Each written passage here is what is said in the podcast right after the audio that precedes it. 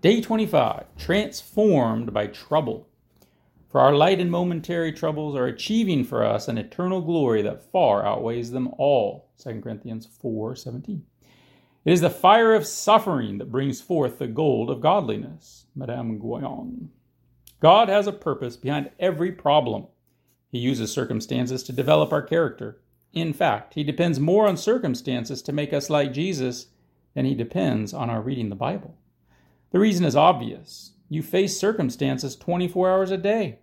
Jesus warned us that we would have problems in the world. No one is immune to pain or insulated from suffering, and no one gets to skate through life problem free. Life is a series of problems. Every time you solve one, another is waiting to take its place. Not all of them are big, but all are significant in God's growth process for you.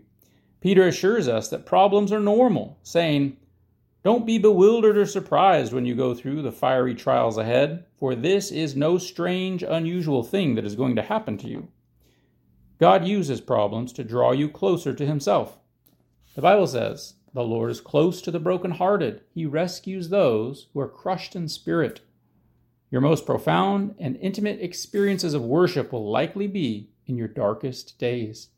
When your heart is broken, when you feel abandoned, when you're out of options, when the pain is great, and you turn to God alone.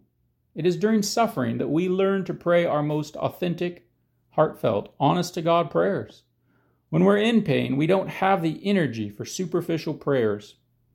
Joni Eareckson Tada notes When life is rosy, we may slide by with knowing about Jesus, with imitating him and quoting him and speaking of him, but only in suffering will we know Jesus.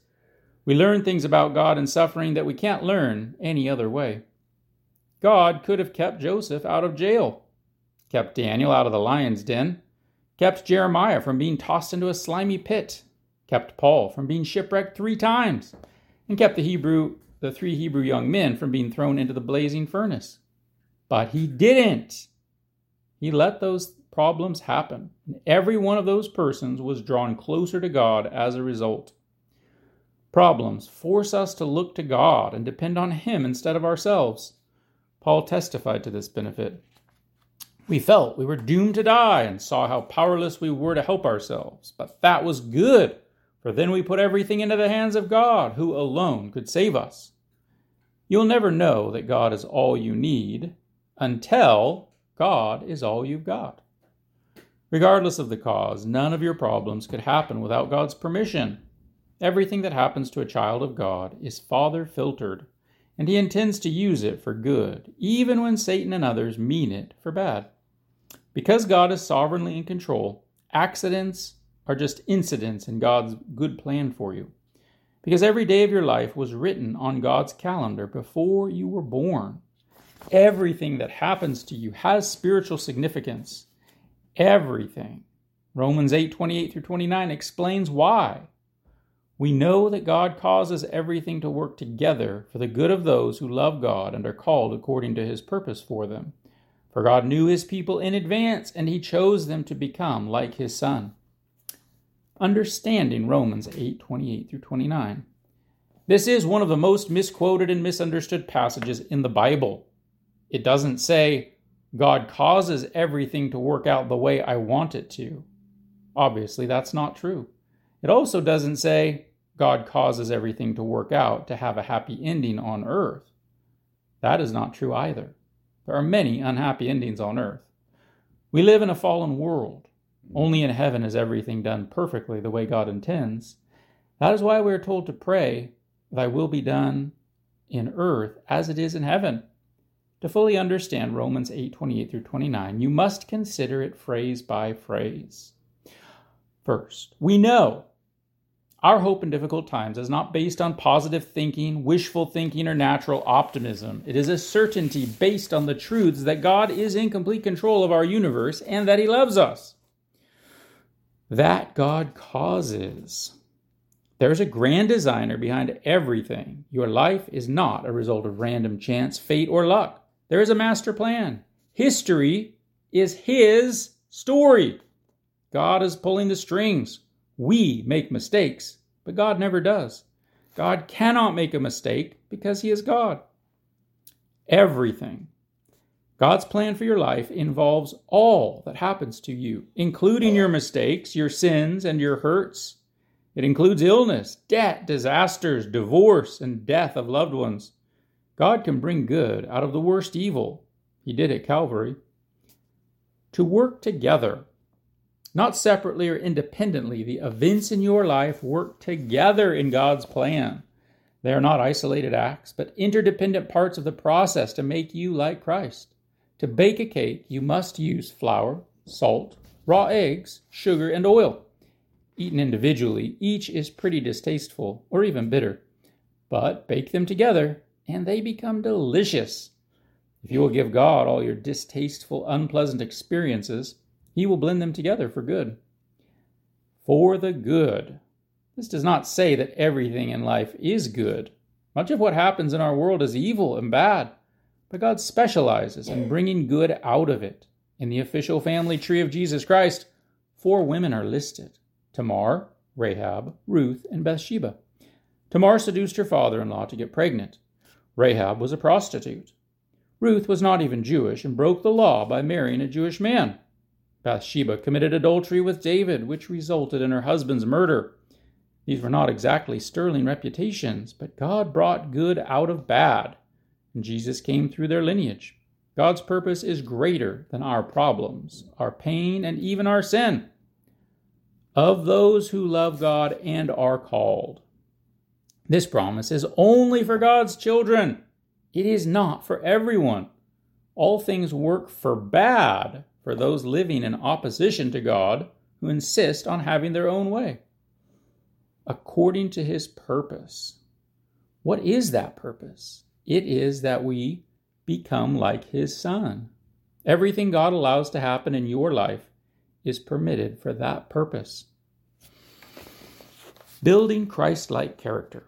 We are like jewels shaped with the hammer and chisel of adversity. If a jeweler's hammer isn't strong enough to chip off our rough edges, God will use a sledgehammer.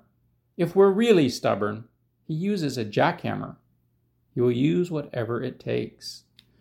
Every problem is a character building opportunity, and the more difficult it is, the greater the potential for building spiritual muscle and moral fiber. Paul said, We know that these troubles produce patience, and patience produces character. What happens outwardly in your life is not as important as what happens inside you. Your circumstances are temporary, but your character will last forever. The Bible often compares trials to a metal refiner's fire that burns away the impurities. Peter said, These troubles come to prove that your faith is pure. This purity of faith is worth more than gold. A silversmith was asked, How do you know when the silver is pure? He replied, When I see my reflection in it. When you have been refined by trials, people can see Jesus' reflection in you. James said, Under pressure, your faith life is forced into the open and shows its true colors. Since God intends to make you like Jesus, He will take you through the same experiences Jesus went through. That includes loneliness, temptation, stress, criticism, rejection, and many other problems. The Bible says Jesus learned obedience through suffering and was made perfect through suffering. Why would God exempt us from what he allowed his own son to experience? Paul said, We go through exactly what Christ goes through. If we go through the hard times with him, then we're certainly going to go through the good times with him. Amen. Responding to problems as Jesus would. Problems don't automatically produce what God intends. Many people become bitter rather than better and never grow up. You have to respond the way Jesus would. Remember that God's plan is good God knows what is best for you and has your best interests at heart. God told Jeremiah, The plans I have for you are plans to prosper you and not to harm you, plans to give you hope and a future. Joseph understood this truth when he told his brothers he had, who had sold him into slavery, You intended to harm me, but God intended it for good. Hezekiah echoed the same sentiment about his life threatening illness. It was for my own good that I had such hard times. Whenever God says no to your request for relief, remember God is doing what is best for us, training us to live God's holy best. It is vital that you stay focused on God's plan, not your pain or problem. That is how Jesus endured the pain of the cross, and we are urged to follow his example. Keep your eyes on Jesus, our leader and instructor. He was willing to die a shameful death on the cross because of the joy he knew would be his afterwards. Corrie ten Boom, who suffered in a Nazi death camp, explained the power of focus. If you look at the world, you'll be distressed. If you look within, you'll be depressed. But if you look at Christ, you'll be at rest. Your focus will determine your feelings. The secret of endurance is to remember that your pain is temporary, but your reward will be eternal. Moses endured a life of problems because he was looking ahead to his reward. Paul endured hardship the same way. He said, Our present troubles are quite small and won't last very long. Yet they produce for us an immeasurably great glory that will last forever. Don't give in to short term thinking. Stay focused on the end results. If you are to share His glory, we must also share His suffering. What we suffer now is nothing compared to the glory He will give us later. Rejoice and give thanks. The Bible tells us to give thanks in all circumstances, for this is God's will for you in Christ Jesus. How is that possible? Notice that God tells us to give thanks in all circumstances, not for all circumstances. God doesn't expect you to be thankful for evil, for sin, for suffering, or for their painful consequences in the world. Instead, God wants you to thank Him that He will use your problems to fulfill His purposes. The Bible says, Rejoice in the Lord always. It doesn't say rejoice over your pain. That's masochism. You rejoice in the Lord. No matter what's happening, you can rejoice in God's love, care, wisdom, power, faithfulness. Jesus said, Be full of joy at that time, because you have a great reward waiting for you in heaven. We can also rejoice in knowing that God is going through the pain with us. We do not serve a distant and detached God who spouts encouraging cliches safely from the sideline. Instead, he enters into our suffering. Jesus did it in the incarnation and His Spirit does it in us now. God will never leave us on our own. Refuse to give up. Be patient and persistent. The Bible says, let the process go on until your endurance is fully developed, and you will find that you have become men of mature character with no weak spots. Character building is a slow process. Whenever we try to avoid or escape the difficulties in life, we short circuit the process delay our growth, and actually end up with a worse kind of pain, the worthless type that accompanies denial and avoidance. When you grasp the eternal consequences of your character development, you will pray fewer comfort me prayers, help me feel good, and more conform me prayers. Use this to make me more like you. You know you are maturing when you begin to see the hand of God in the random, baffling, and seemingly pointless circumstances of life.